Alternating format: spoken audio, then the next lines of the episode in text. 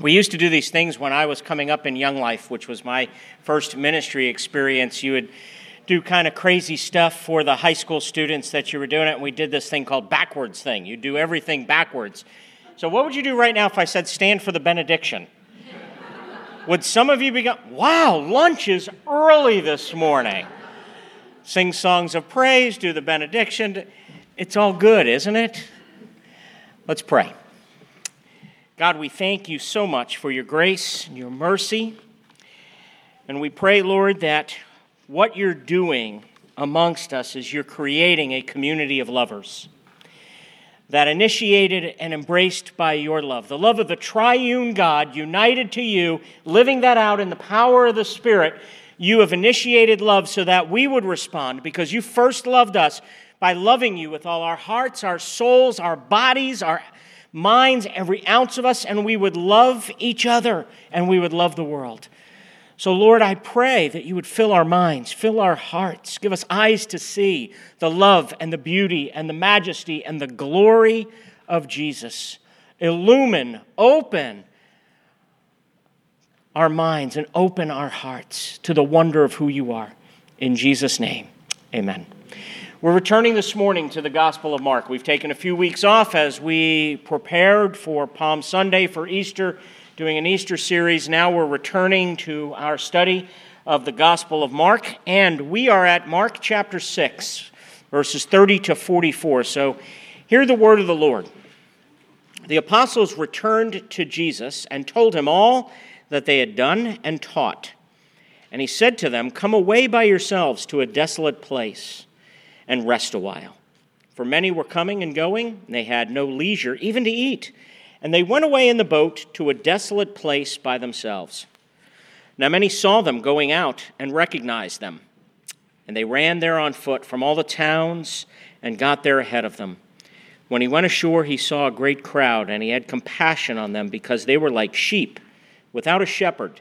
And he began to teach them many things. And when it grew late, his disciples came to him and said, This is a desolate place, and the hour is now late. Send them away to go into the surrounding countryside and villages and buy themselves something to eat. But he answered them, You give them something to eat. And they said to him, Shall we go and buy 200 denarii worth of bread and give it to them to eat? And he said to them, How many loaves do you have? Go and see. And when they had found out, they said, Five, and two fish. Then he commanded them all to sit down in groups on the green grass. So they sat down in groups by hundreds and by fifties. And taking the five loaves and the two fish, he looked up to heaven and said a blessing and broke the loaves and gave them to the disciples to set before the people. And he divided the two fish among them all. And they all ate and were satisfied. And they took up twelve baskets full of broken pieces and of the fish. And those who ate the loaves were 5,000 men. Jesus here is depicted as the Good Shepherd.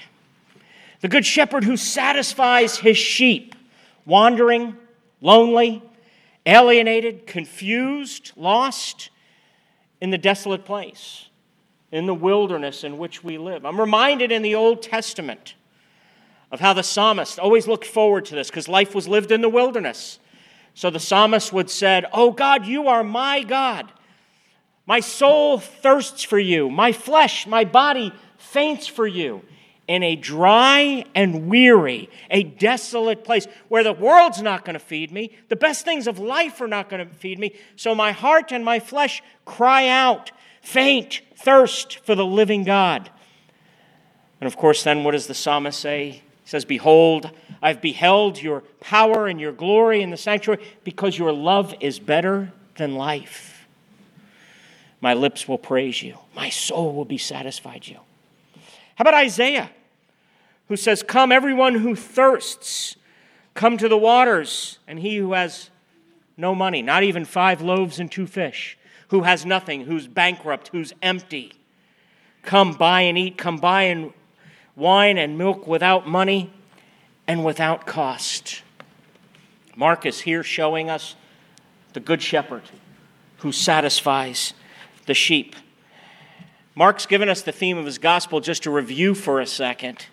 When he said in chapter 1, verse 1, the beginning of the gospel, the good news, the inbreaking of the kingdom of God, of Jesus Christ, the Son of God. The gospel is all about Jesus. Here's kind of the hermeneutical key you have to remember in reading through the gospel. You need to look at it and say, what does it teach me? What does it show me? What does it reveal about Jesus? We are looking, that's why I prayed the way I do. I prayed that Jesus, by His Spirit, would create a community of lovers, a community of grace filled lovers of Jesus Christ. The Gospel of Mark is the story of the King, of who this King is and what he came to do. Tim Keller says, he says, the historical Christian premise is that Jesus' life, death, and resurrection form the central event of cosmic and human history, as well as the central organizing principle of our lives. The whole story of the world and of how we fit into it is most clearly understood through a careful, direct look at the story of Jesus. Do you hear that? The historical Christian premise. Here's our foundation, our beginning point is that in the person of Jesus, his birth, his life, his death on a cross, his resurrection, his ascension into glory forms the central event of all cosmic, world, and human history and forms the central organizing principle of our lives. The question is is it the central organizing principle of your life? Not a part of your life where you have, I work or I have my family and I have my friends and I have what I do, and then, yes, Jesus and the church is part of that. No. If Jesus is the cosmic event of all of history. He is to be the central organizing principle of our lives. And then our family and our friends and our work and our neighborhood and all that we do revolves around Him. Because if Jesus, this is Mark's message, the beginning of the gospel of Jesus Christ. Jesus is the true king, and his word is his personal address to us. It is not abstract information where you're meant to sit. See, I can kind of preach to the choir a little bit. We're not called to sit as simply good Presbyterians and kind of look like this and go, hmm, that's a good thought. Maybe I'll ponder that. Do you understand what the Word of God is? That the Word of God is God's personal revelation, His living address, addressed to His people, demanding a response. And to only look at it as information is to respond, it is to say no. Because to not respond is to respond. This is God's address to you.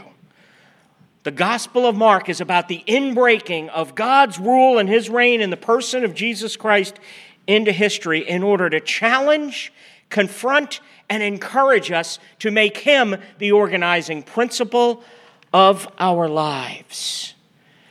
This morning, we come to that portion of Mark's gospel, very famous account. It's recorded for us in all four gospels Matthew, Mark, Luke, and John all record the feeding of the 5,000. And commentators remind us, because it was 5,000 heads of household, 5,000 men, that more than likely the people you have here flocking and coming and running to Jesus and the disciples here is more like 15 or 20,000 men and women and children.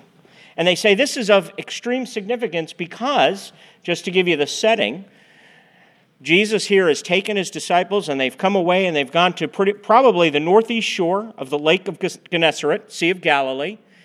They're close to, they're in a rural, remote place, and we'll cover that in just a second. They're close to the towns of Capernaum and Bethsaida, towns that probably had no more than two or 3,000 in population. And yet here's Jesus flocking.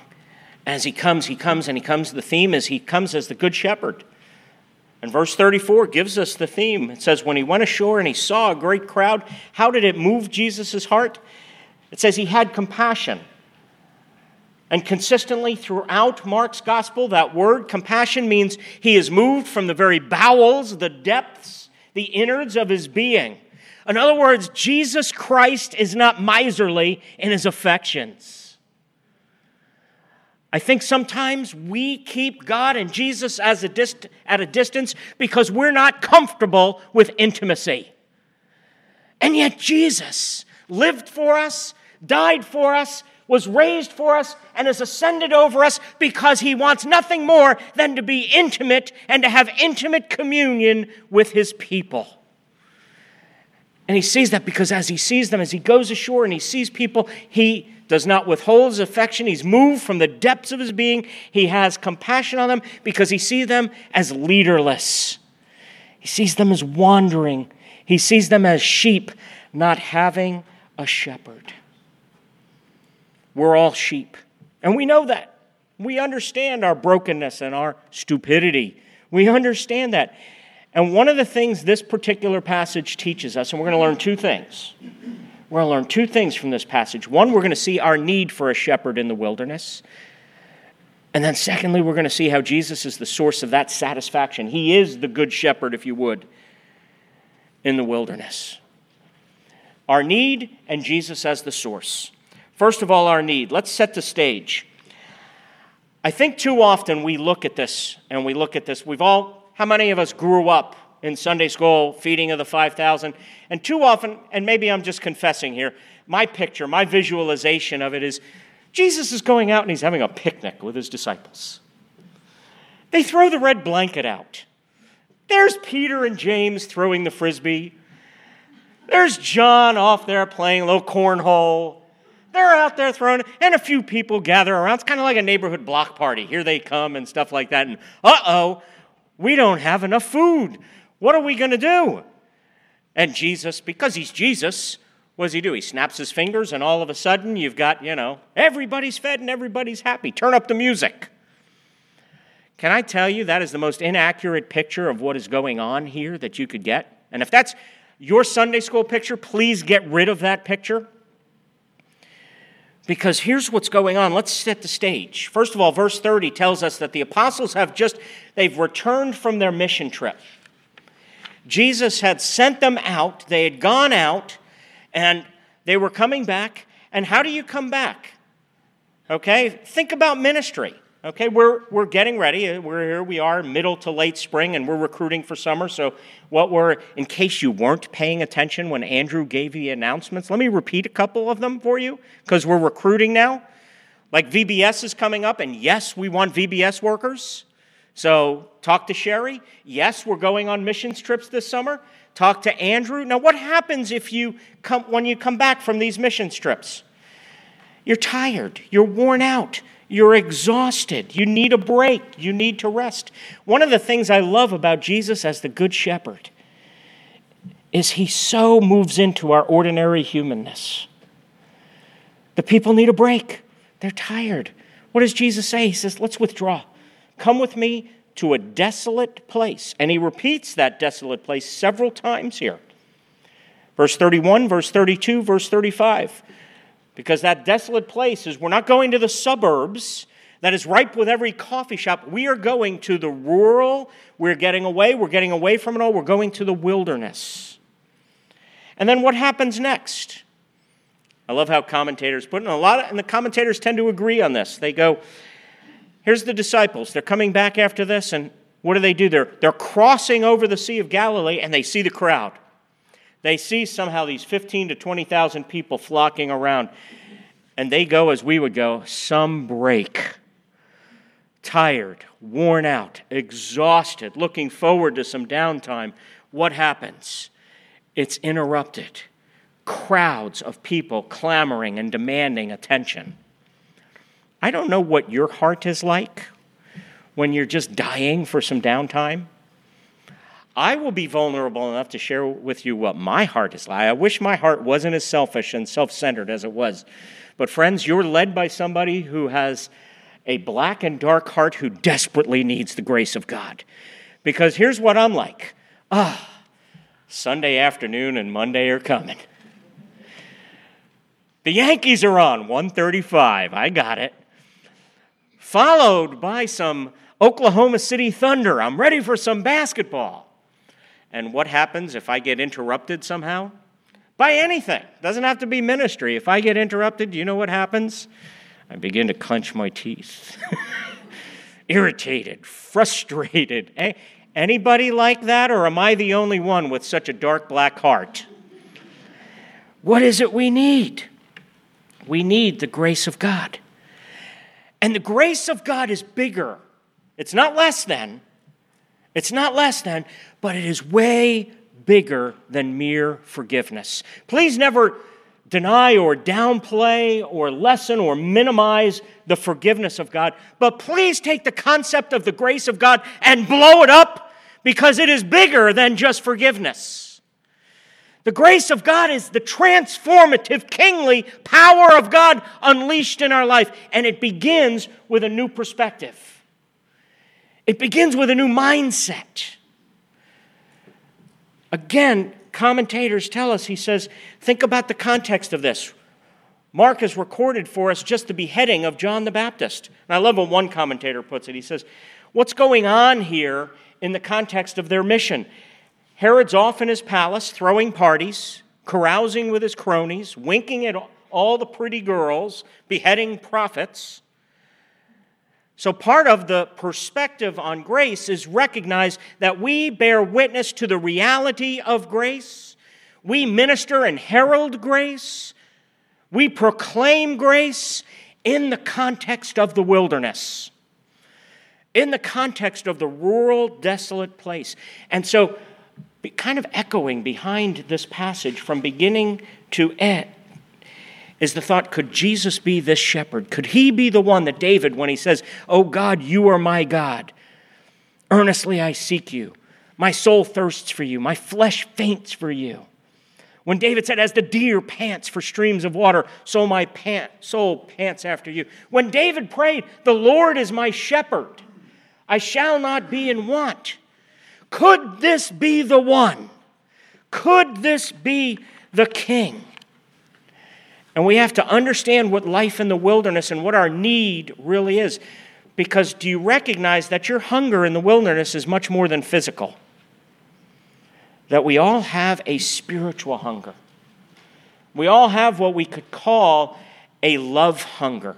We hunger to know we're okay, to know that we're accepted, to know that we're significant, to know that we count to know that we matter in the world, to walk around knowing we're okay. And do you understand that Jesus, as the Good Shepherd, shows us this need and meets this need? My question is do you recognize this need? Do you recognize your need and personalize it in the wilderness? Listen how C.S. Lewis put it.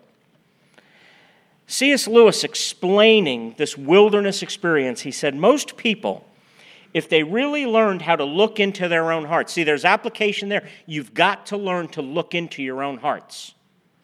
He says, most people, if they really learned how to look into their own hearts, would know that they do want, and want acutely, something that cannot be had in this world. There are all sorts of things in this world that offer to give it to you, but they never keep their promise. And here is what it means to really find and meet Jesus, the King. And the wilderness is where this can usually happen. Something happens in your life that makes you look at the very foundations of your life, and you can come and realize, I'm going to die without God.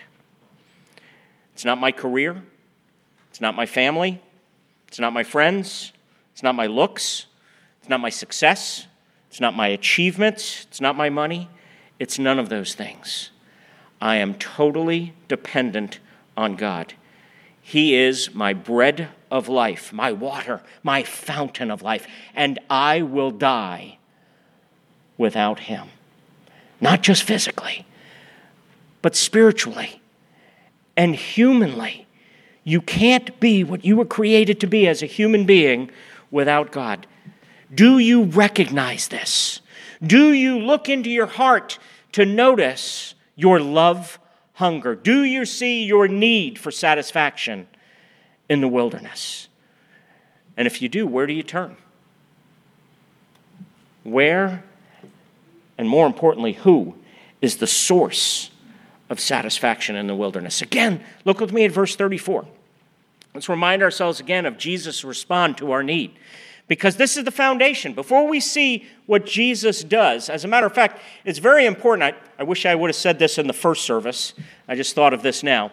But Paul Miller, who's written an excellent, excellent book called Love Walked Among Us, and he's talking about the person of Jesus. Paul Miller says that the way Jesus relates to others, there's three steps to it. He says what Jesus does is he first sees, he observes, he notices what's going on in people's lives. If you look at verse 34, it says, He went ashore, he saw a great crowd. He hasn't done anything yet, but he has the ability to come out of himself enough to see the great crowd. So he knows there's a great crowd. 15 to 20,000 people are following me, are coming, are clamoring, are demanding for attention. These are 15 to 20,000 people with needs with wants, with hurts, with hopes, with fears, with dreams, with baggage, with all sorts of stuff. He sees. Do you come out of yourself enough to see what the people around you are going through? The first step of love is seeing. Then it says he had compassion on them, he felt the appropriate emotion. On the crowd that here were like sheep without a shepherd, he sees their leaderlessness, he sees their lostness, he sees their exiled condition, and it draws forth from him great pity. He feels the appropriate. Sometimes, take when he went into the temple and he saw the leadership there preventing Gentiles from coming in and being able to hear the wonderful words of life, the words of God. He sees, and what does he do? He gets angry the action, the emotion, if you would, is based on what he sees, and then he takes action. And we're going to spend the rest of our time together looking at the action he takes. But the action is based on what he sees and what he feels and how that's appropriate. And there's real practical steps, and I give credit to Paul Miller with this in terms of noticing this is exactly what Jesus does. He sees, he feels appropriately, and then he acts. Is it any wonder, by the way, why we need to pray for wisdom before every interaction that we have? We're so filled, we're so absorbed with ourselves and how we feel, we're not even aware of what's going on. So we don't even get through first base, so to speak. We don't even get to step one, seeing and observing what people are thinking, what they're feeling, what they're going through, touching base with their inner world, let alone feeling the appropriate thing and then taking the appropriate action. So we see what Jesus sees, we see what he feels. Now let's look at his action. And you got to realize his action is steeped in Old Testament symbolism. His action is steeped in the richness of the illusions and the symbolism of the Old Testament. First of all, let me give you a little background to the story. The background of the story being the Exodus and Moses leading Israel and leading the people of God into the wilderness. And Moses, after his sin, finding out he's not going to be the one taking the people into the promised land. In Numbers chapter 27, Moses is speaking to the Lord. He knows he won't be the one to be the leader of Israel, taking them into the promised land. And he's inquiring to the Lord who will take them into the promised land. And in verse 15 of Numbers 27, it says, Moses spoke to the Lord, saying, Let the Lord, the God of the spirits of all flesh, appoint a man over the congregation who shall go out before them and come in before them, who shall lead them out and bring them in, that the congregation of the Lord may not be as sheep that have no shepherd. Do you understand that, sheep? You need a shepherd. You can't live without one. You'll die without a shepherd. You need to have Moses know, I'm not going to shepherd them. So, Lord, appoint a man over the congregation who will lead. What does a shepherd do? He leads, he directs, he protects, he guides, he feeds, he nurtures. And who does the Lord appoint? The Lord appoints Joshua. And Joshua, whose name in the Septuagint, now the Septuagint is the Greek translation of the Old Testament, Joshua's name is Jesus. God with us. Emmanuel. Jesus, the one who saves. That's part of the background that's in this. Much later on, in the context of the people's exile, you have the prophet Ezekiel. Al read from Ezekiel chapter 34 earlier.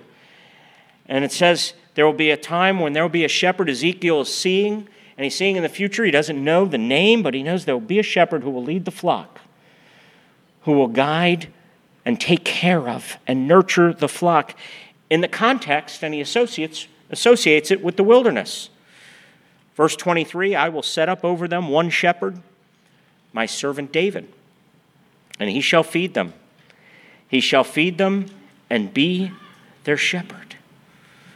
Jesus is the greater Joshua who's appointed by God to lead the people. Jesus is the greater David. He's the one appointed by God to be the leader of the people in their exodus out of exile. And he is God's servant David who provides rest for the people in the wilderness. Then, if you jump down with me and look with me at verses 39 and 40, we get more details that are just ripe with Old Testament symbolism and background and imagery. It says, Then he commanded them all to sit down in groups on the green grass. And commentators say, wait a second, isn't there a contradiction here? That he's sitting on the green grass? I thought this was a desolate place. Commentators remind us no, there's no contradiction here, but that more than likely, in the desolate place, in the rural place, this probably took place in the springtime, after the winter rains, before the land, the earth would be scorched by the heat of late spring and summer. So it's more than likely around the time of the Passover. And one commentator, William Lane, he puts it very well. He says the reference to the green grass is not in contradiction to the description of the locale as wilderness, but the concept of the wilderness is broad enough to include pastures sufficient for the grazing of flocks, particularly after the winter rains. The transformation of the desert into a place of refreshment and life through the power of God is an aspect of the wilderness tradition that is prominent in the pages of the Old Testament. Jesus is the Good Shepherd fulfilling these illusions, fulfilling this imagery. And what do we see? He is about to, he is inaugurating the transformation of the desert into a place that gives life. What did he say? The thief comes to steal. I have come to give life, refreshment, shalom, and give it to the full. Where's the source of satisfaction? The Lord is my shepherd, I shall not be in want. He leads me. David's saying this psalm in the wilderness where his enemies, including his son Absalom, are after his life. And he says, What? Oh, by the way, he leads me beside green pastures. The good shepherd satisfies. And then the symbolism continues because it's not accidental. If you look with me at verse 40, what does he do? He has them sit down in the green grass and he puts them in groups of what? Of hundreds and fifties. And this harkens back to Exodus 18. Moses is overwhelmed with trying to take care of the congregation. And he does a good thing. You know what Moses does at that point? He listens to his father in law. His father in law comes and gives him real good advice and says, Moses, knock it off. You can't do all the work by yourself. You need help. And in Exodus 18, the help is described this way it says, Moreover, look for able men from all the people, men who fear God, who are trustworthy, hate a bribe, and place such men over the people as chiefs of thousands, of hundreds, of fifties, and of tens, and let them judge over the people at all times. And William Lane says the arrangement of the group into these field groups of hundreds and of fifties recalls the order of the Mosaic camp in the wilderness. And this detail is particularly striking because in the documents in Qumran, Qumran being the community where the Dead Sea Scrolls were, says they use these subdivisions to describe true Israel, the remnant of Israel, assembled in the desert in the period of the last days. In other words, the multitude who have been instructed concerning the kingdom is characterized as the people of the new Exodus who've been summoned to the wilderness to experience messianic grace. In other words, Jesus is the new and greater Moses, transforming a leaderless flock into the new eschatological people of God. And how does he do this? What's the action that he takes? He saw, he felt, and he take, takes action. First of all, he tells his disciples, and this is probably a sermon all on its own. He tells the disciples, because the disciples are like, hey, Jesus, um, it's dinner time.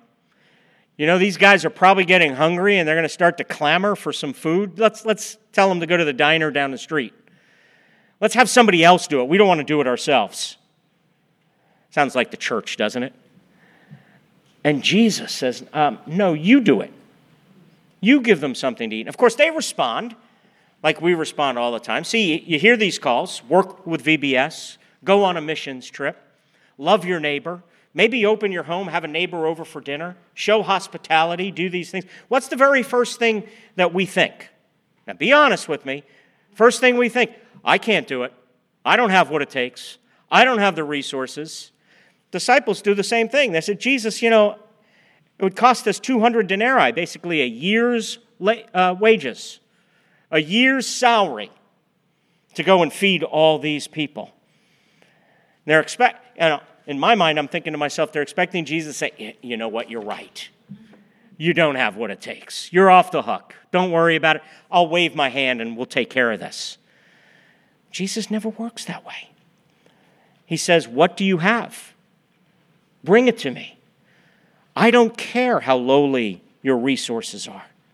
I don't care how little you think you have. I don't care how inadequate, incompetent, inferior you think you are. Bring them to me. They don't even recognize it. They've got a bread machine with them. You know, it's kind of like go and love your neighbor. We only have the one who is love. And we walk around thinking we don't have the resources.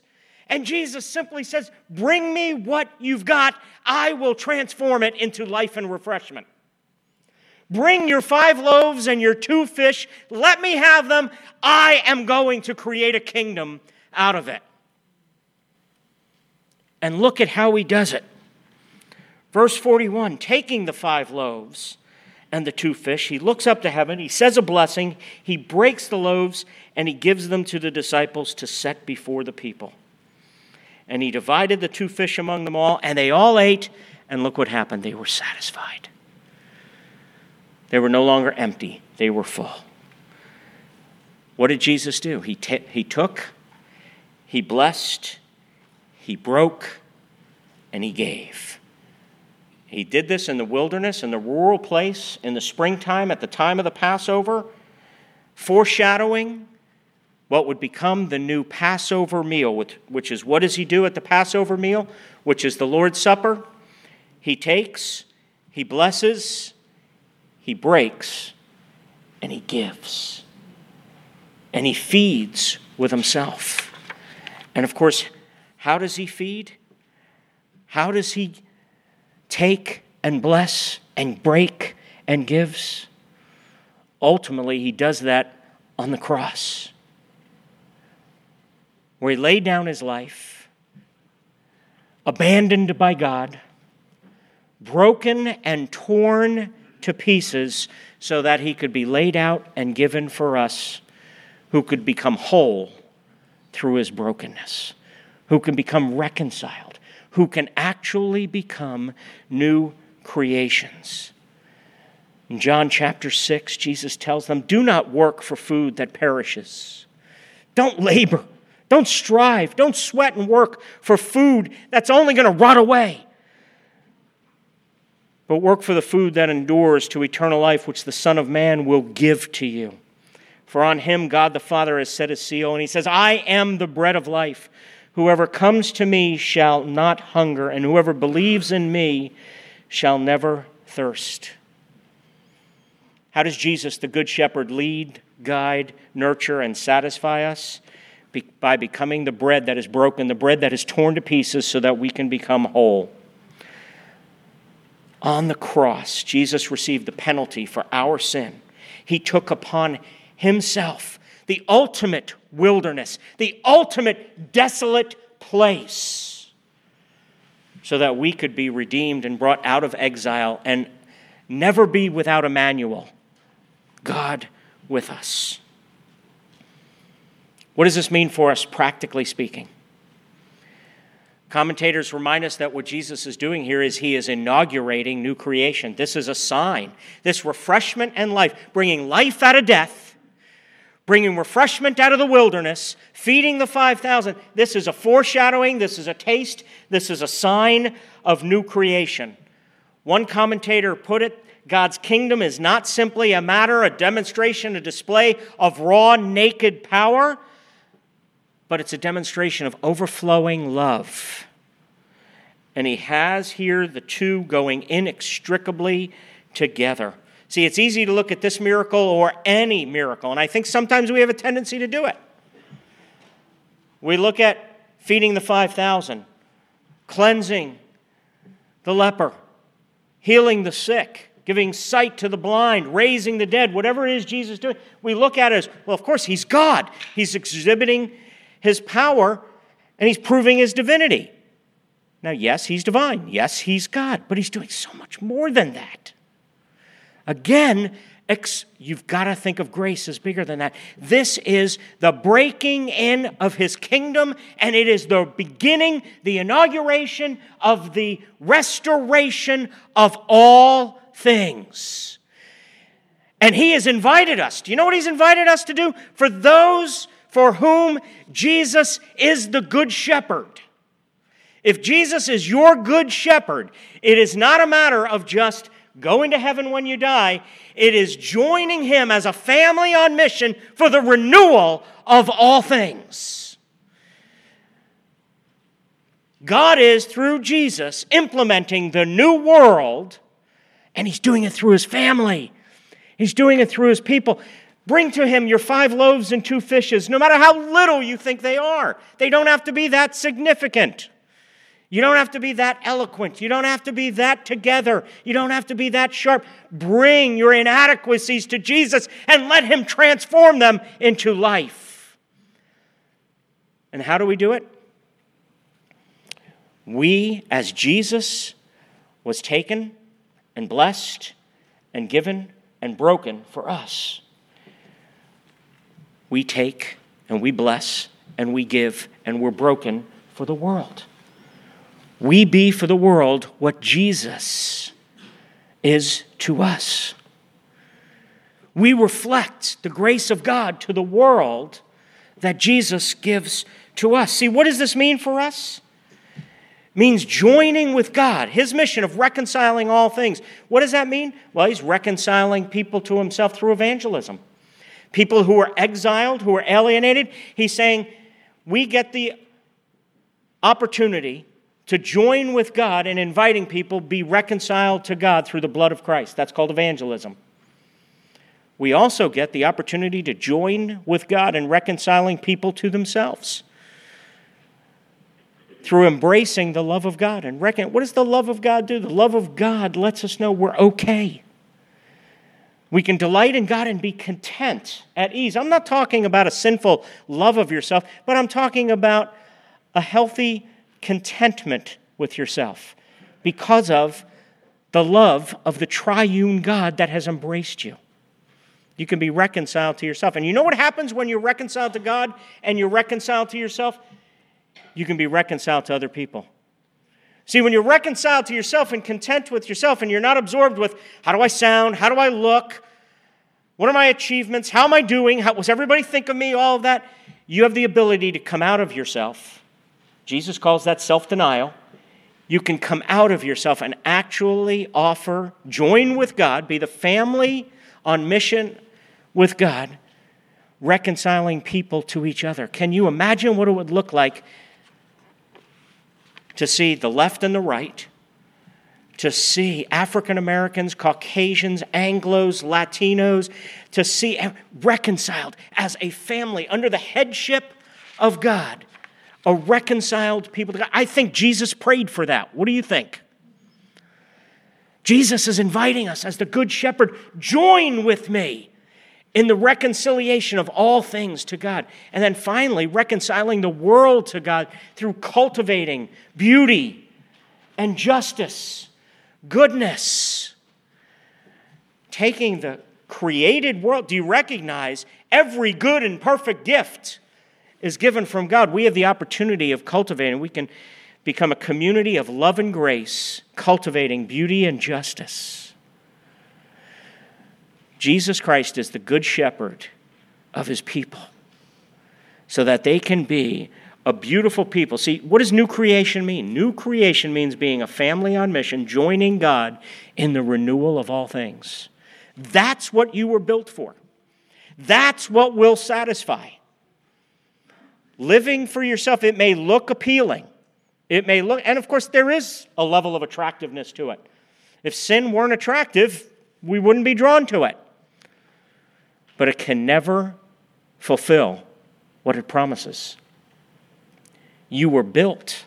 You were created. You've been redeemed. You've been renewed. You are being restored to be a renewed image bearer, reflecting the glory of God, joining with God in the renewal of all things.